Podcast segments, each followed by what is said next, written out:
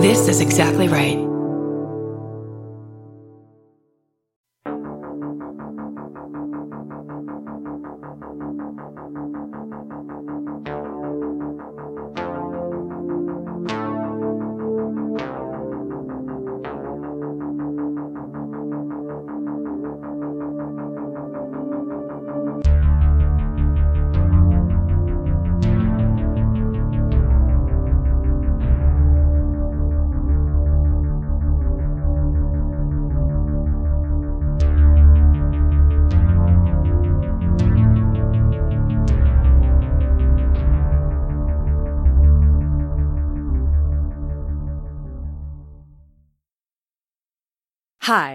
I'm Erin Welsh, and this is This Podcast Will Kill You. Welcome to another episode in our mini series of bonus content that we've been putting out over the past few months. If this is your first time tuning in, these bonus episodes are a way of exploring more deeply some aspect of what Erin and I talked about in our regular season episode the previous week. So, for instance, we followed up our multiple sclerosis episode with a bonus episode on the Epstein Barr virus, and our chlamydia episode with a bonus about other chlamydia species affecting koalas and other animals. The beauty of these bonus episodes is that we get to enlist the help of an expert and absolutely pepper them with questions, both on the topic of interest as well as their careers. I have really enjoyed putting these episodes together, and I've learned so much about an incredibly wide range of topics. And this particular bonus episode is no exception. Last week, Erin and I told the story of tetanus, a deadly but fortunately vaccine preventable disease that is caused by the spore forming, toxin producing, anaerobic bacterial species Clostridium tetani. Most of you are probably familiar with tetanus and, like me, have a healthy fear of stepping on a rusty nail. But what many of you may not know is just how prevalent neonatal tetanus used to be, and still is today in places with limited access to vaccines. Neonatal tetanus usually occurs when the umbilical stump becomes infected with the tetanus bacterium, which can happen while cutting the cord with a non sterile tool, for example. And if you haven't listened to the tetanus episode yet, I recommend that you stop here, go listen to it, and then come back to this episode. But I'll give a quick recap here anyway, just to kind of preface what we'll be talking about in this bonus episode. While discussing the history of tetanus last week, I spent a fair amount of time talking about neonatal tetanus among enslaved people in the American South before the Civil War. Neonatal tetanus in the South was an extremely prevalent and deadly infection, said to be responsible for up to two thirds of the deaths among infants born to enslaved people. And this led to it having a reputation of being a disease of the South, especially of enslaved people.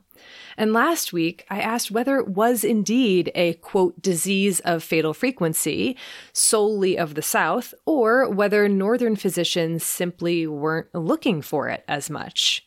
I used the example of neonatal tetanus in the South during this time to illustrate two different themes. One is that you have to consider the focus of medical studies as a factor of time and place. Southern doctors were more likely to observe neonatal tetanus because they were employed by enslavers to monitor the health of enslaved people, whereas Northern doctors lacked both the reason to look for this disease as well as the opportunity, for lack of a better word, to observe it in a larger group of people, especially those whose consent was not or could not be given. And the other theme is how the institution of slavery is one example of a structure that led to physicians making observations of populations rather than individuals, giving them a bird's eye view of how disease spreads. And this is what basically led to the birth of epidemiology. These two themes are not at all of my own creation, but rather feature extensively in the latest book by my guest for this episode, Dr. Jim Downs. Dr. Downs' book, Maladies of Empire How Colonialism, Slavery, and War Transformed Medicine, is a new and necessary re examination of how we tell the story of the origins of epidemiology. Did this field come about during a London cholera epidemic with John Snow and the Broad Street Pump? Or did it emerge in army hospitals, on slave ships, and within colonies, as physicians collected information or outright exploited non consenting subjects? Dr. Downs joins me in this bonus episode to explore some of the ideas presented in his fantastic book, and I cannot wait to dive in. So let's just take a quick break here and then we'll get started.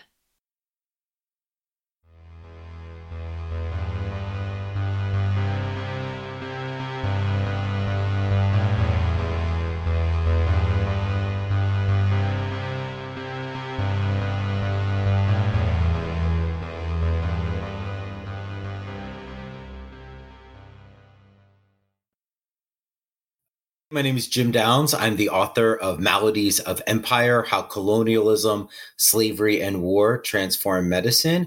I am currently the Gilder Lehrman National Endowment for the Humanities Professor of History and Civil War Studies at Gettysburg College.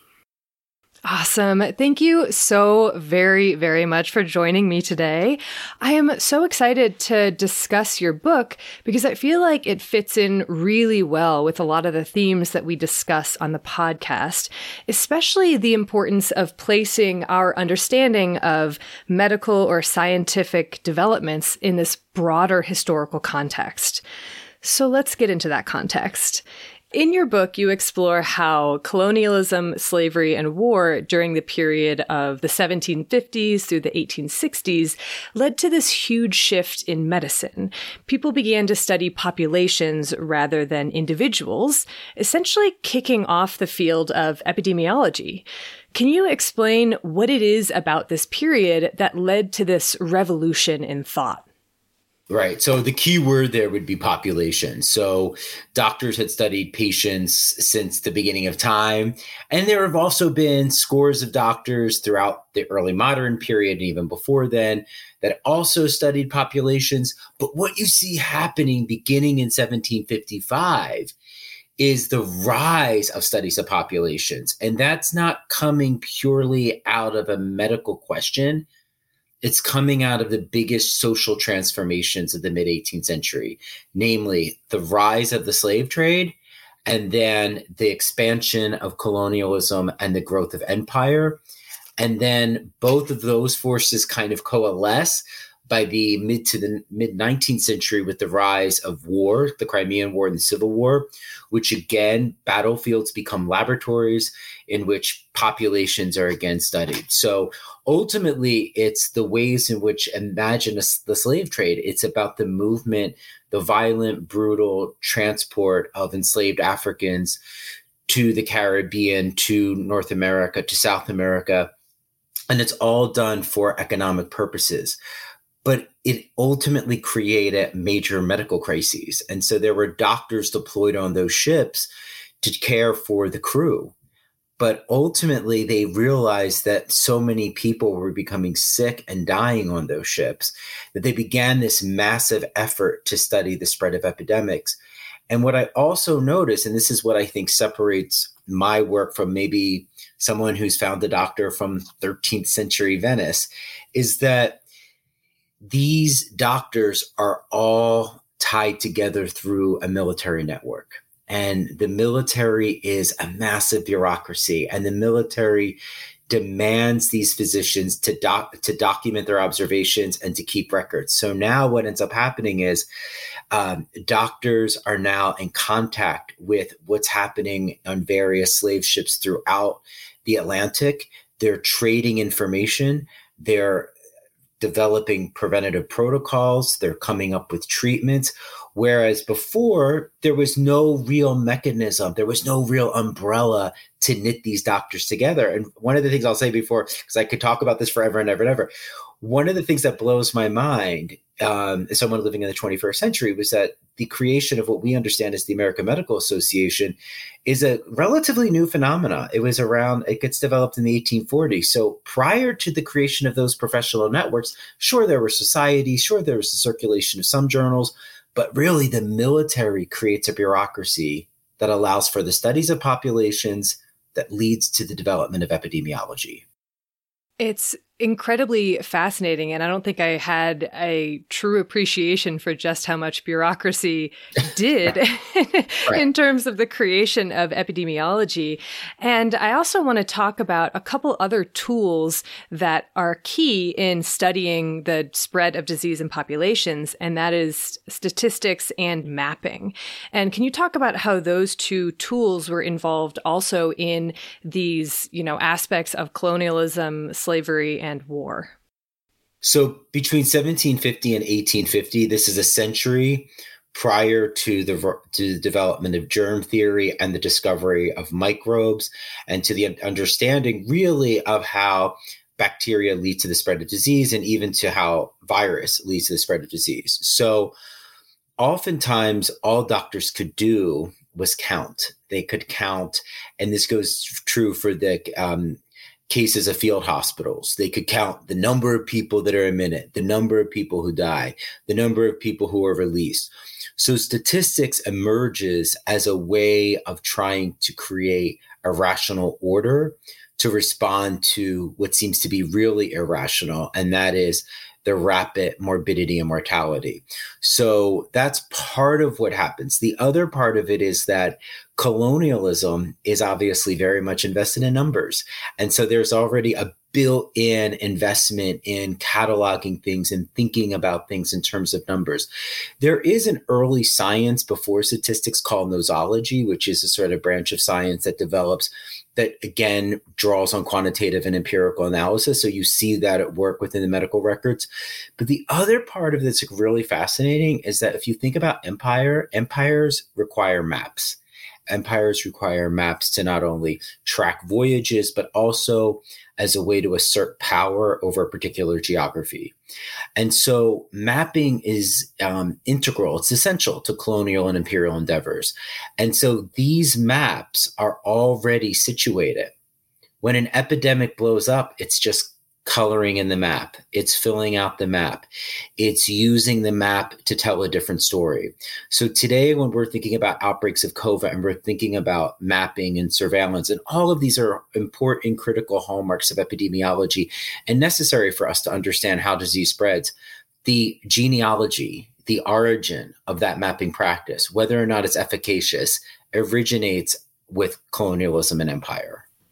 And the history of medicine in general, I feel like, is often told as this series of discoveries and accomplishments, right? With the leading protagonist as the scientist logic triumphing over superstition. But as much as we may like to pretend that there's a natural, orderly progression in medical knowledge, the truth is that it's driven by many different factors, in part by shifting incentives and opportunity. So, can you talk a bit about how colonialism, slavery, and war incentivized understanding the spread of disease while also providing opportunities for physicians to study these populations of disenfranchised or oppressed individuals in a way that they hadn't been able to previously. Right. So, just to put it like, just to give a concrete example to sort of answer your question, um, one of the chapters of the book look, looks at an explosion of what they don't know at the time, they call it fever, but it eventually, this is like the sort of mystery of the chapter, is they don't know what it is. It ultimately is yellow fever. And so an outbreak of yellow fever happens, and the ship, uh, there was a British vessel, and it was policing the coast of West Africa for any signs of the international slave trade ultimately the ship um, stops at cape verde um, just as a holding place before it makes its trip voyage back to uh, london. When it stops when it eventually arrives at london everyone says this ship is infected with uh, yellow fever and you, you need to be quarantined and there it's this explosive debate about lockdowns and about quarantine and about all of the things that I was writing about in 2017, which I thought like people are never going to understand. Like they're not going to understand quarantine. I was like literally in a coffee shop in New York being like, how do I, I can't call the chapter quarantine. No one's going to get that. Um, and, and like the year 2020 is like, hold my beer. Like, guess, guess, guess, you have no idea what's coming. So, um, so ultimately what happens is, uh, there's a question of like, well, how did this originate? Where did it originate? And so the British military, the British and the government send a doctor to Cape Verde. And when he arrives there, he begins this massive effort to interview all of the people on the island. And basically, what he's doing is contact tracing. And he's drawing on the narratives and the testimonies of mostly enslaved and colonized washerwomen because they had been dealing with the quote dirty linen and this could be potentially infectious. Now what's fascinating is these women had no idea he was coming but they understood the incubation period. They had already mapped where it spread from one place to another. They had sort of figured out you know, this house got infected, but this house didn't get infected. And he puts together their story and he produces what I call the largest inventory of a patient narrative of Black people in the 19th century.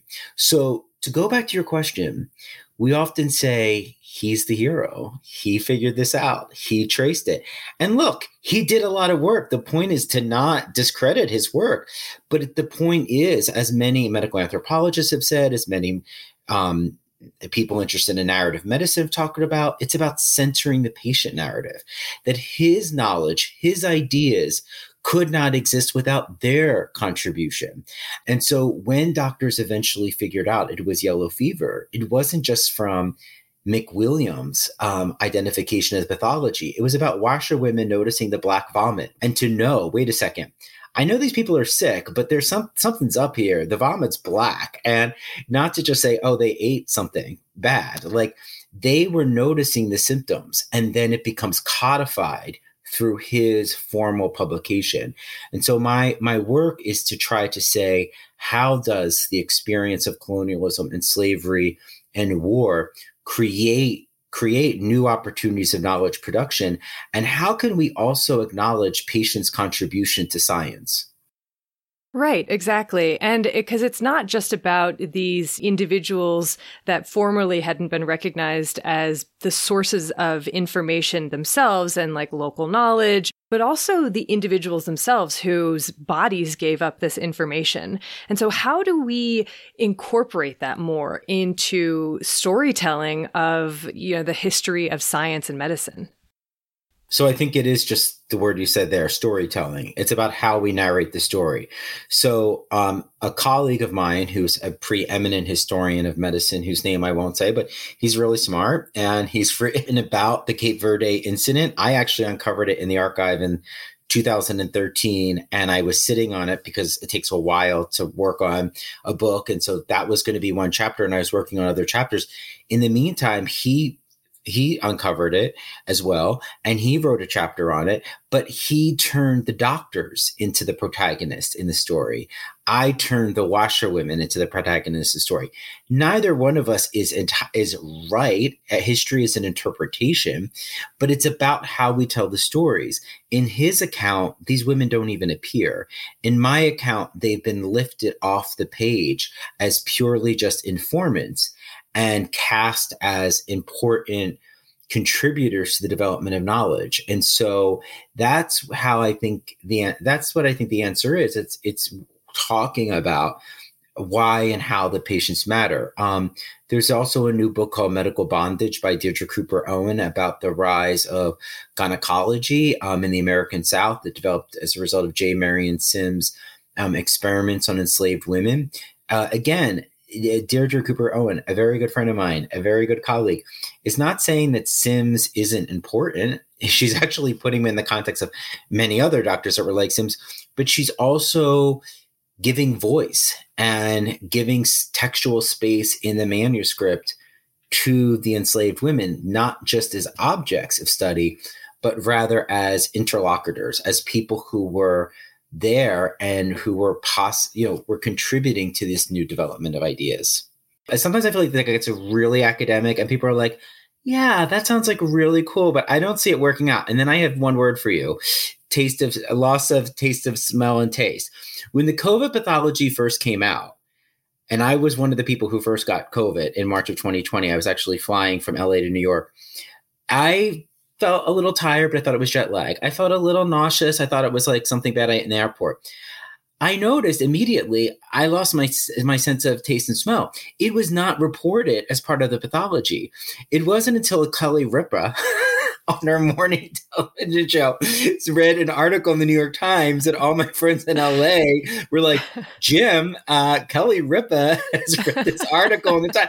And so the question becomes, how did the loss of taste and smell become part of the pathology of COVID? And it became part because patients started reporting it and doctors did not dismiss it as silly. I'm sure a bunch did, right? But a bunch didn't. And so then it becomes recognized as a hallmark of it.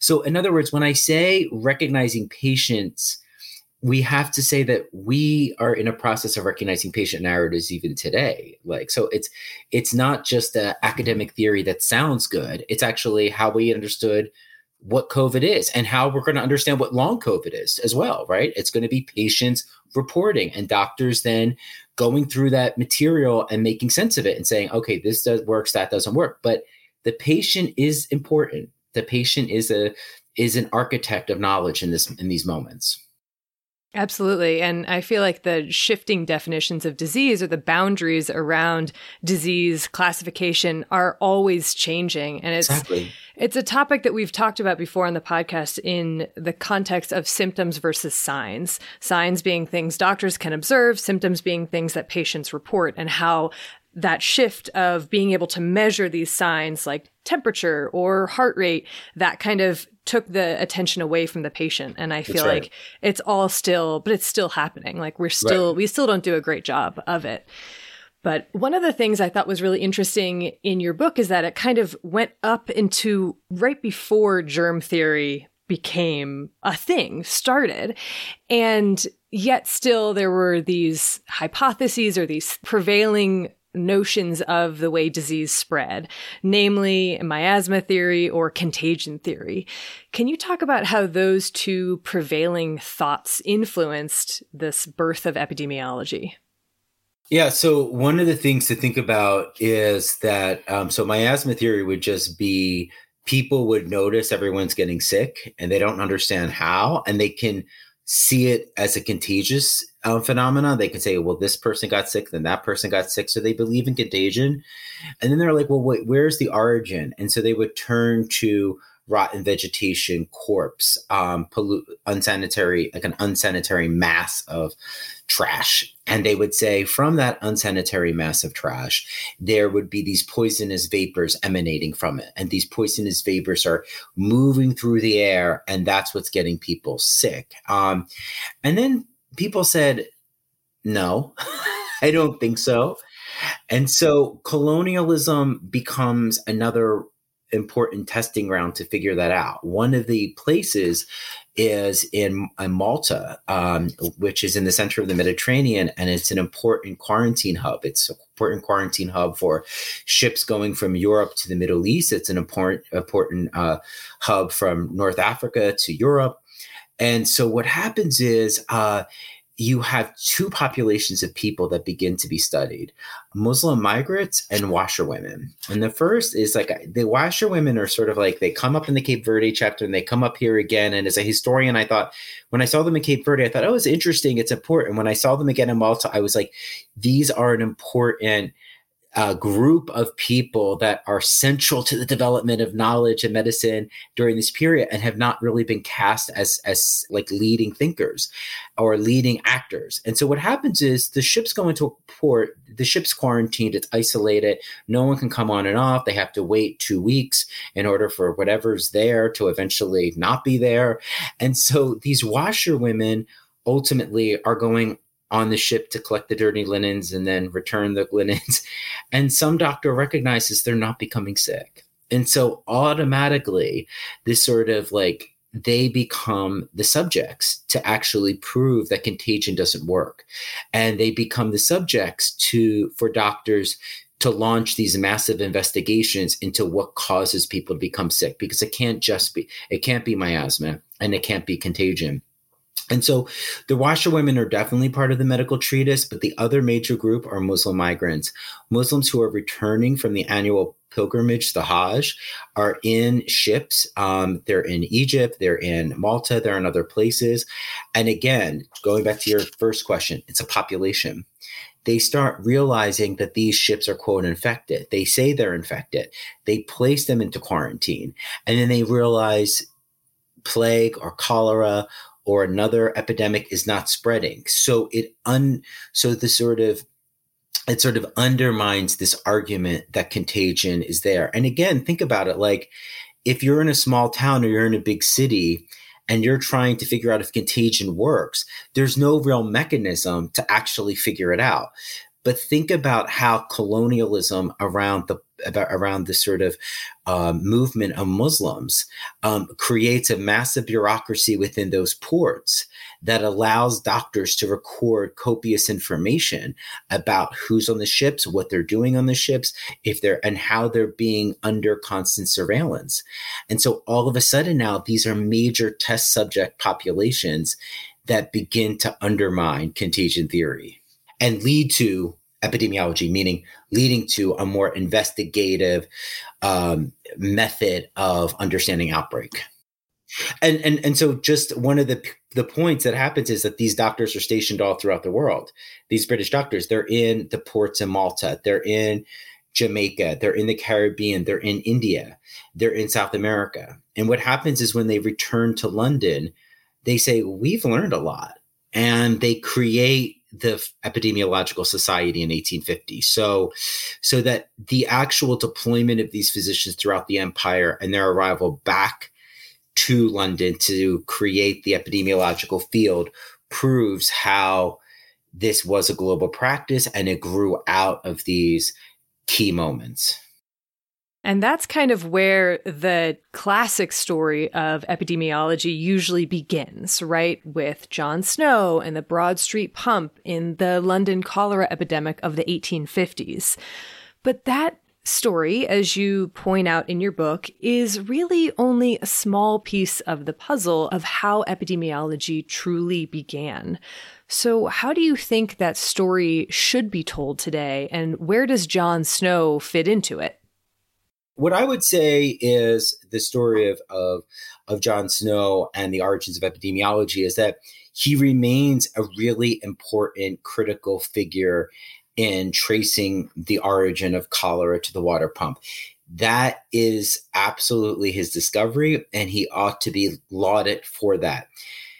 What I would add is that he is not a lonely pioneer, sort of courageously um, going into the uh, poor neighborhood in London to search for a co- for, for the cause of cholera, what, what caused it to spread.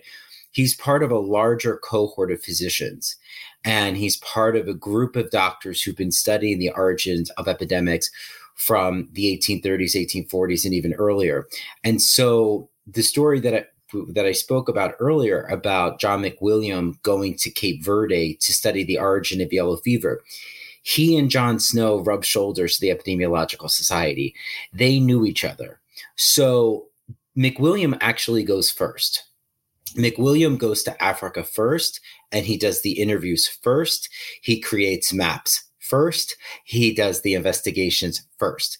So John Snow is actually following in the footsteps of imperial doctors who walked through the west coast of Africa to uncover the spread of cholera. Yet he is actually part of a larger movement of physicians who have begun this practice of investigating the cause and spread of disease. And so he's not a lonely pioneer. He's a he's among a whole group. So while his discovery that cholera is related to the water is genius, his methods he learned from other he learned from other uh, doctors, and that's something that I think um, needs to be recognized within public health textbooks and so forth that there was this whole group of people who actually were doing those methods. But here's the point. Their methods did not develop purely out of laboratory science. Their methods developed because slavery and colonialism had made populations available. So when we think about their methods, it's not just to say, hey, Snow has these methods. His methods came out of his of slavery and colonialism, and it came out of the ways in which those institutions created built environments that allowed doctors to study people. So that's the piece that really needs to be sort of underscored. One thing I was thinking about was how these early epidemiologists, or the people that we would now reflect back on and call early epidemiologists, how did they view themselves? Did they view themselves as physicians? Did they view themselves as practicing a new kind of science? Like, when did that recognition sort of shift or take place? It's interesting. That's a great question. Um, and I think that they view themselves as physicians. They understood that. I mean, most of them are doctors. They're not the way that we would think of someone who has a master's in public health as an epidemiologist um, today. And I think they see themselves as beginning a new science, beginning a new form of uh, of information gathering and knowledge production. And I think that's in part because they create the Epidemiological Society. I mean, it's really interesting. If I could critique my own book, um, you know, look, I mean, I was so into the source, so into the stories. There's so many things that um, I kind of thought, okay, I have to hit this, I have to do that. After publishing the book, I'm like, wow, I could have really just did an entire chapter on the epidemiological society, but it seemed to me like it was such an obvious piece and eh, but that was just me being so in my head and thinking like everybody knew this and everybody doesn't know this. And so the reality of it is is for them to actually create a society signals that they see their work as different from typical patient care clinical practice and that they see their work as sort of embarking on a new mode of scientific inquiry so you talked about how, you know, bureaucracy, statistics, mapping, how all of those tools were really important in creating this notion of epidemiology and this new way of, of seeing things. But without something like journalism, perhaps, would it have stayed a little bit more closely, you know, enveloped in colonialism or in slavery or in, in wartime? Right. So the, that's a great question. So one of the things I notice is that the Crimean War figures into the book as its own chapter, in large part because the Crimean War is often considered one of the first major wars and major modern wars, and that is to say that it was one of the first times you had British journalists deployed to the battlefield and were reporting back um, exactly what was happening. And one of the things, and I talk about this in, in the book, one of the journalists is talking about combat, but also talking about the high rates of morbidity and mortality among the British troops. And the British public would have known about unsanitary conditions in prisons. They would have known about them in hospitals, which at the time were not for middle class people. They were basically shelters for the poor and dispossessed. So they may have thought about hospitals as dirty places. They may have thought about prisons as incubators for medical disorders, but those were populations of people they really didn't care about. Now that they've sent their sons, their fathers, their husbands, their brothers to the war, and they're actually becoming sick and dying in the hospital, then it's like, wait a minute, you're basically exposing hospitals as these unsanitary places and people are now becoming invested in why. And so that's in fact that's what sort of inspires florence nightingale who is a major figure in the book uh, to lead a corps of nurses to crimea. And when she gets there she does care for the wounded soldiers. She does you know put bandages on them provides comfort and does all of this other stuff. But she's also um, very much interested in why more soldiers are becoming sick and dying in British hospitals and noticing they're not becoming sick and dying in the French and the Russian hospitals. And so she becomes um, what I think is a, an epidemiologist. She becomes an epidemiologist in, in, many respects. And within the nursing literature and among some schools of public health, she's recognized for her uh, contributions. But by and large, within the larger history of medicine, she's recognized as a pioneering nurse, but not as a pioneering epidemiologist. And uh, when she returns back to London to Crimea from Crimea, she meets with Queen Victoria and with um, Prince Albert in their Scottish home, which I actually think if you watch Downton Abbey, it's like in Downton Abbey, but that's like when they go. uh, anyway, so she meets there. So we're just like trying to create some images, and he bas- Albert says, "Listen, I have a tutor, and he's a statistician." And so he teaches her statistics. And so this goes back to your earlier question about statistics as a sort of way of understanding and measuring epidemics. She becomes inducted into the National Statistics Academy. She's one of the first rec- women, if not the first. I, um, and so she's a leading thinker, and and and of course, and I want to say this too. Just she's a problematic person in lots of ways. There's a lot of literature coming out about how she's racist, she's a white supremacist, she's all of those things. Um, but my argument is that she's also leading the field of epidemiology, and both things can be true. Uh, she can be a white supremacist and she could be a statistician. We've talked a lot about these early physicians, early epidemiologists observing groups of people without their consent or without, or observing people who can't or have not given their consent. But it's not just about observation a lot of the time. Sometimes it is outright, you know, exploitation. And so the dehumanization extends even further. And there's one example in particular that I'm thinking of that you discussed in your book uh, involving smallpox. And I was wondering if you could describe this instance for our listeners and also share your thoughts on why so many examples of exploitation like this seem to have been largely erased from medical history. Okay, so just first, I mean, a lot of the stories of exploitation have been erased in large part because the notion of sort of medical ethics is not really a thing. Bioethics is not really a thing until the mid 20th century. So that's part of it. A lot of this comes out of the Nuremberg trials. And that sort of uh, begins a public conversation um, about what the boundaries of doctors and the boundaries of scientific practice, et cetera one of the things that I study, and I study it both in this book and in my first book, Sick from Freedom, is the fact that most people don't know this. And this is the sort of like mind blowing thing that I sort of uncovered without being self aggrandizing, but it was just really like going through, sitting in Washington, D.C., reading medical records and finding references to smallpox and being like, wait a minute, I study Civil War.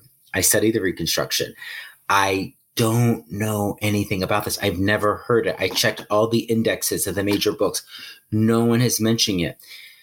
By taking all of these records from the military that have created this bureaucracy, I pieced together the fact that at the moment of emancipation, over 60,000 formerly enslaved people died of smallpox.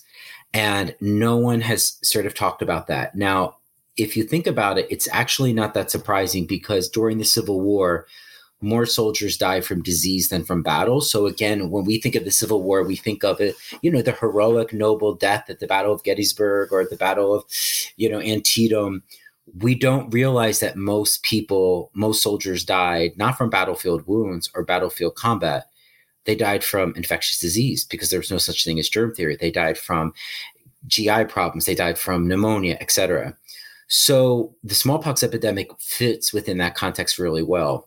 And so when smallpox began to spread among Confederate or Union troops, uh, there were two ways of doing two ways of responding. The first was they could fall back on the century long belief of quarantining people, just literally taking someone who was infected and isolating them. And that would prevent the virus from spreading. The second was there was this whole question about vaccination versus inoculation. An inoculation was a practice developed here in the United States in the 17th century when an enslaved person told Cotton Mather, hey, listen, I know there's a smallpox epidemic, and smallpox basically produces a vesicle, and in it, it gets filled with lymph, a, a fluid. He said, if you cut open the vesicle and then you cut open someone who's vulnerable, their arm, and you take the lymph from their arm and you put it into the arm of someone who is vulnerable, they can develop a mild version of the infection and then clear it. Vaccination is the same practice, but you use cowpox, and there's a whole history of that. So during the war, they're trying to get their hands on cowpox, but it's hard to transport cowpox, you know, during a battlefield on a piece of glass. It's not happening. Okay. And so there's that's not working. So they go to this thing of like, all right, let's go back to arm to arm inoculation. But in the process, it they're conferring, they're not conferring immunity. They're actually, you know, transmitting things like syphilis and other bloodborne diseases and other problems. And so again, the Confederacy has a military bureaucracy. So the doctors are now able to say out of 80 troops, these are the five cases that have worked. These are the 20 that haven't worked. These are the 15 that have done X. Prior to that, these physicians were isolated. They didn't really, there wasn't a smallpox epidemic in the South before the war. They didn't know what worked. They didn't know what, what could work or what, what didn't work or could, whatever. Here's the thing someone says, we can't use the soldiers because it's causing more problems. Let's turn to enslaved infants and children because they fell back on this pro slavery parable that enslaved people were in an idyllic countryside. They were in a very comfortable position. They were healthy. They were the happy slave. And so the Confederacy um, basically deploys uh, physicians throughout the South to go and purposely infect children and even better infants because they're even purer with smallpox then they would come back two or three weeks later they would check if their body had in fact taken the virus and if they had started to produce the lymph and they would take the lymph and then use it to give it to white people as a form of vaccination now this is a really interesting point because I've studied smallpox for over 15 years. It's not in the literature. It's not, it's, you know, it's not really anywhere. Um, the use of children to harvest vaccine matter was not invented, however, by these Southern doctors. This is a practice that happens throughout Europe. Um, as I mentioned in the book, King Carlos of Spain wants to get people vaccinated in Mexico. So he infects a bunch of orphans in Spain puts them on a boat, sends them to Mexico. Once they're in Mexico, he infects another group of orphans, sends them to Vietnam. I mean, this is the trafficking of children. I I just gave a talk recently at the University of Virginia, and a medical historian said, I have a case, it's 1810. The orphans in England, the same thing was happening. So this is a widespread practice around vaccination. And it's and, and, at a time when we didn't have medical ethics it was it was com- it was these kinds of things were i think more common than not. Now here's what's really interesting to me as a historian. It's often so banal. It's often so commonplace. There isn't the need to write it down. So it's like they don't think they need to write down like these kinds of things. And so what happens is during a war the bureaucracy ends up capturing a lot of stuff. It ends up serving as a net. And all of a sudden, you're like, wait a minute, why is this doctor being sent out? And this other doctor is telling 40 other doctors to do it. Wait, it's in the command, it's in the order. It's like there's lots of medical practices and lots of medical ideas that aren't articulated, but they're just understood. Fascinating. We're going to take a quick break here. And when we get back, I want to shift to talking about what it's like to actually be a historian and some of the other areas that you're interested in.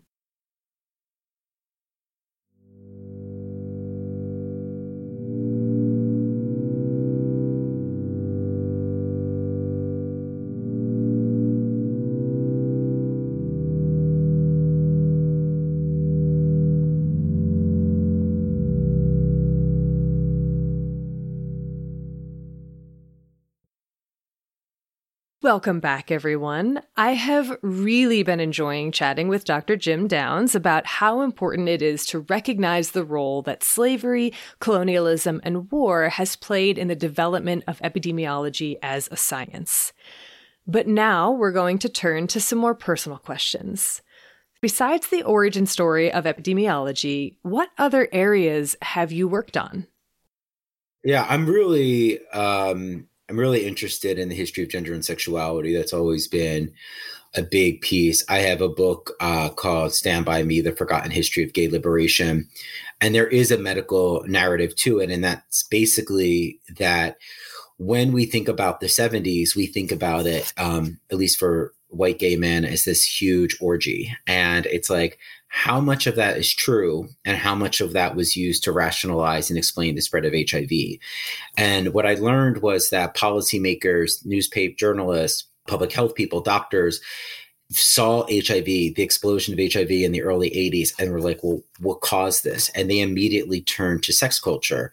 And while that's true to a point, it's not in another way. And what it's done is it's actually um, turned the 70s into one note. And it's failed to see that in the 1970s, for instance, there was the creation of the first ever gay church. Actually it was in 1967 like i never knew gay people created their own church their own synagogues their own prayer groups. So there's this whole religious movement that develops out of the 70s because you couldn't necessarily go to a gay bar. You could go to a prayer group.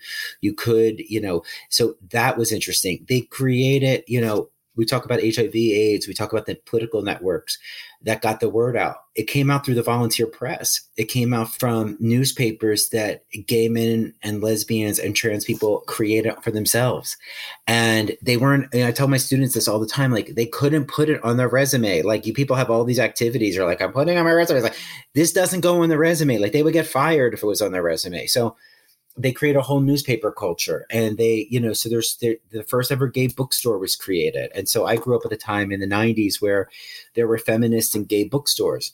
All those a lot of those have basically died but in the 70s those were another site of community building and community spaces long before you had community centers. So when people say it's just the bars and the bathhouses and the beaches where gay people were coming together. I'm like, no, there's churches, there's bookstores, there's community centers, and both can be true. There can be lots of sex and there could be that. But the point that I came at it from a medical perspective, which was really important, especially as a gay man, was that we got to stop this narrative about HIV spreads because of promiscuity. HIV spreads if you come in contact with the virus. You could have lots of sex with lots of different people and never catch HIV. You could have be completely monogamous and on your wedding night with another man, have sex for the first time and be exposed to it, and that's it.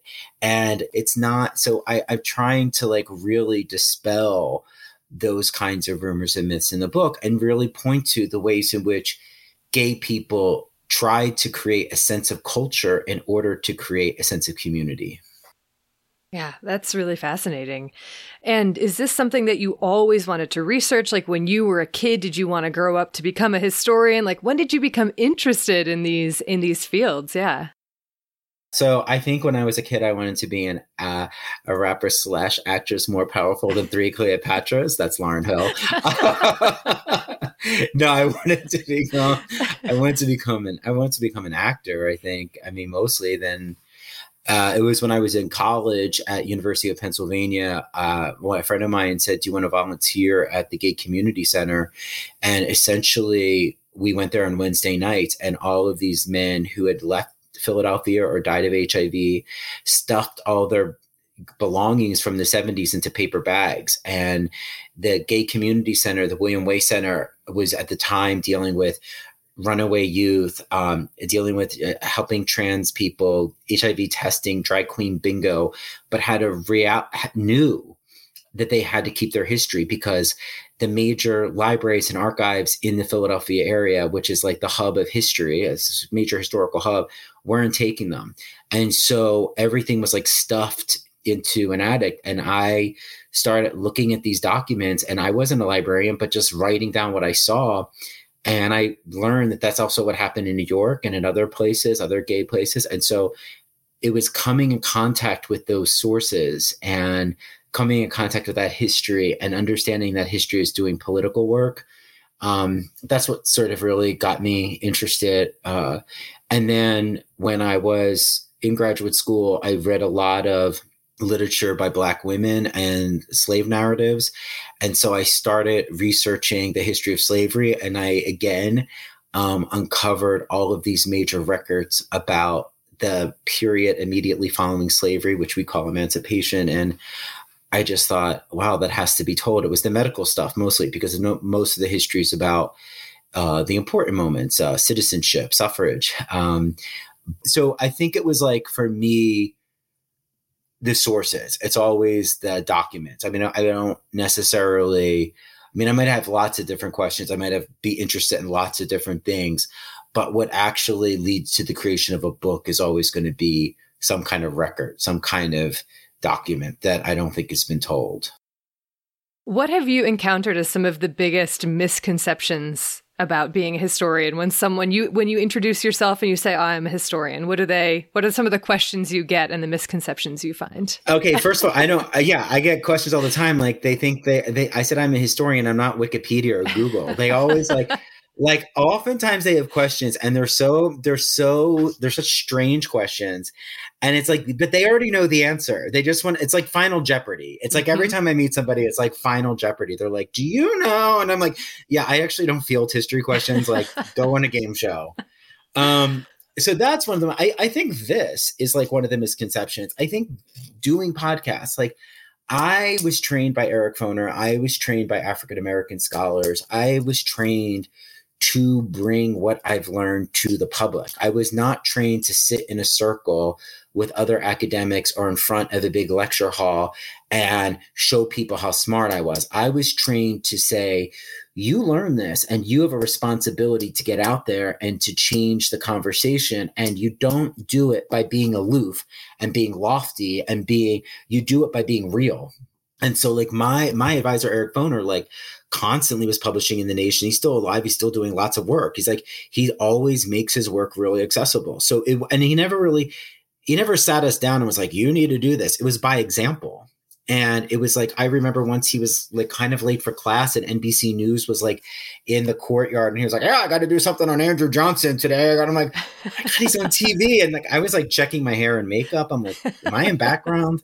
Uh, but like, but like, I, and then within African American studies and with being a part of that field and that world, there is a deep commitment among many to make knowledge accessible. So I think what most historians don't know is that most people don't know is like I a lot of us spend a lot of time doing this work, doing podcasts, tweeting, doing writing articles for the mainstream press, ma- making the information available. Yeah, it's so crucial. And it's something that I think not every graduate degree affords you, right? Like not, not everyone gets that sort of training. And what other opportunities are out there for someone with a PhD or a master's in history? I think there's a lot. I mean, I think there's a lot in terms of just one of the great things about being a historian is you really learn how to research and you learn how to write. So that kind of goes into lots of other fields. I also should um, just give a sort of shout out to a company that I'm a partner of, which is called History Studio. And what we do at History Studio is we provide um, historical consultation to the entertainment profession. And so there's lots of people out there that are making documentaries that are in desperate need of historians to serve as consultants. There's lots of people who are making feature length films and are doing series that are looking for historical consultants. And so I think that's like one of the other ways. Um, lots of other historians traditionally go into museum work and other forms of public history. But increasingly, I mean, I think that historians um, are really good at learning how to read and write. And so, um, one of my colleagues at History Studio, Erica Armstrong Dunbar, is an executive producer on this show, Gilded Age. And The Gilded Age is a period piece, it's HBO, but she's brilliant. So, like, if she reads the script she knows how to identify you know what is a good storyline what is right. And do you know what? She appears at the end of the episode. She's the first historian ever to testify and to frame an episode. Normally it's just like the actors and the actresses and maybe the showrunners she's framing it for the American public. And so she's actually changing and expanding the role of, of, historians by actually getting on there, getting to the public and saying, this is what this episode meant. This is what it meant to be a Black person in the Gilded Age. These were the kinds of indignities they faced. These were also the opportunities they confronted because a lot of times it's very easy to say as a historian, oh, yes, Black people suffer from discrimination. Yes but sometimes that obscures all of the major things they did. And what Dunbar says at the end of that episode is they created an entire publishing industry. There was a huge uh, black newspapers. You had the whole industry of black newspapers that were developing during this time. So I, I think there's a lot that historians can do. I just think it's about people may not come to you as a historian BH, you have to come to them and you have to pitch them and you have to show what you can do um, and then you know hopefully that that'll change more as we progress so we'll see that's that is so cool. I've got one last question for you and then I'll let you go. And that is when someone asks you why it's so important to know history or learn history, what do you tell them? What's your answer? It's it's about learning how to frame and learning how to frame a contemporary issue. So NBC News just broke a story yesterday uh, that came out of UG University of Georgia, a study that white people don't really care about COVID um, because they've heard it only affects Black people, and so you know we can talk about the merits of the study or not. The point is, if you read this article in isolation, you can either just say it's um, rubbish and push it aside, or you can just say, oh, it's surprising. But if you place it in historical context, you say, wow, it's actually part of a larger pattern. I mean, this actually happened during the Civil War. White people didn't care that black people were dying of smallpox. This actually happens before and even now with HIV. Um, HIV is no longer the largest growing group of people to contract HIV in the United States are not gay white men. They are black cisgender women in the South. And yet it's people don't think about it as much anymore. So it's like when you think about history, it actually can illuminate patterns and it could actually help you better analyze and examine a particular issue.